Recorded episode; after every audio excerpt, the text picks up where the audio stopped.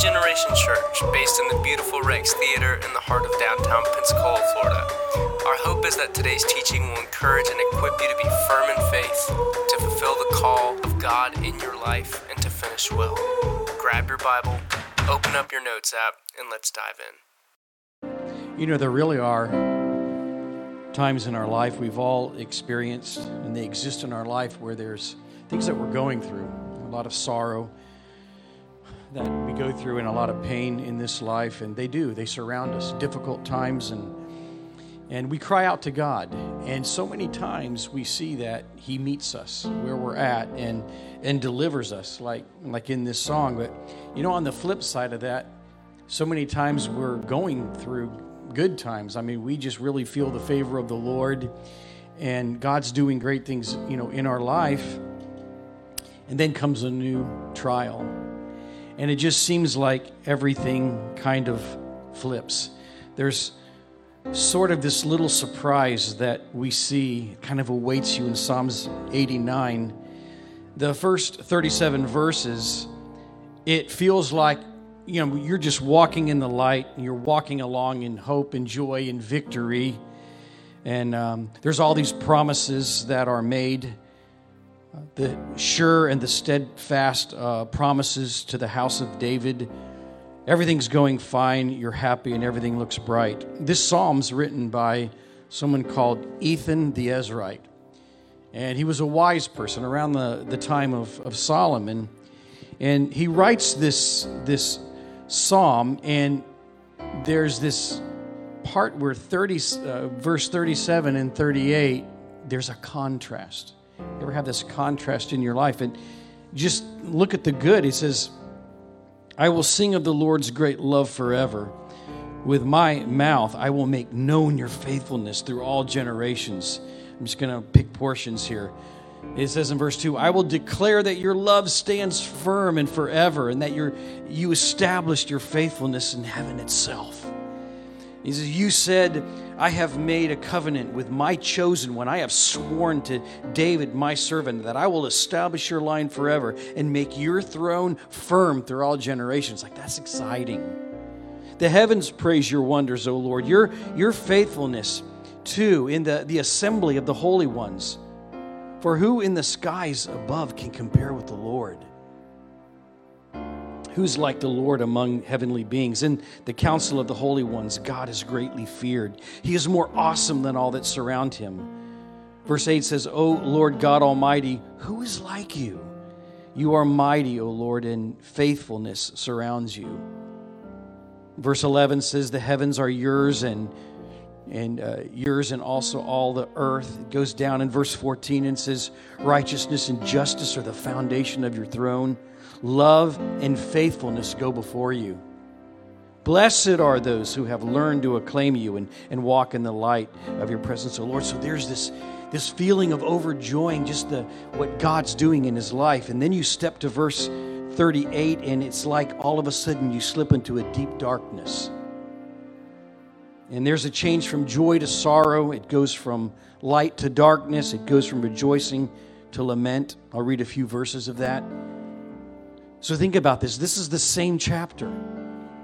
But you have re- but you have rejected, you have spurned, you have been very angry with your anointed one. You have renounced the covenant with your servant and have defiled his crown in dust.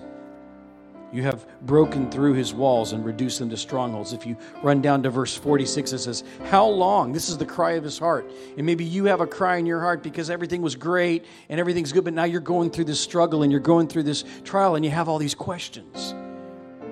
How long, O Lord, will, will you hide yourself forever? How long will your wrath burn like fire? Remember how fleeting is my life. For what futility you have created all men what man can live and, and, and not see death or save himself from the power of the grave? What a contrast. What a contrast. In Psalms 89, it's like we are when we walk through this life that we do. We go through periods where um, everything seems to be working right. There's light and joy and hope. We feel secure. And then all of a sudden things can change on a dime. Maybe it's a phone call that, that you get or a knock on the door or or whatever that is, whatever maybe you've dealt with and you're still going through it right now.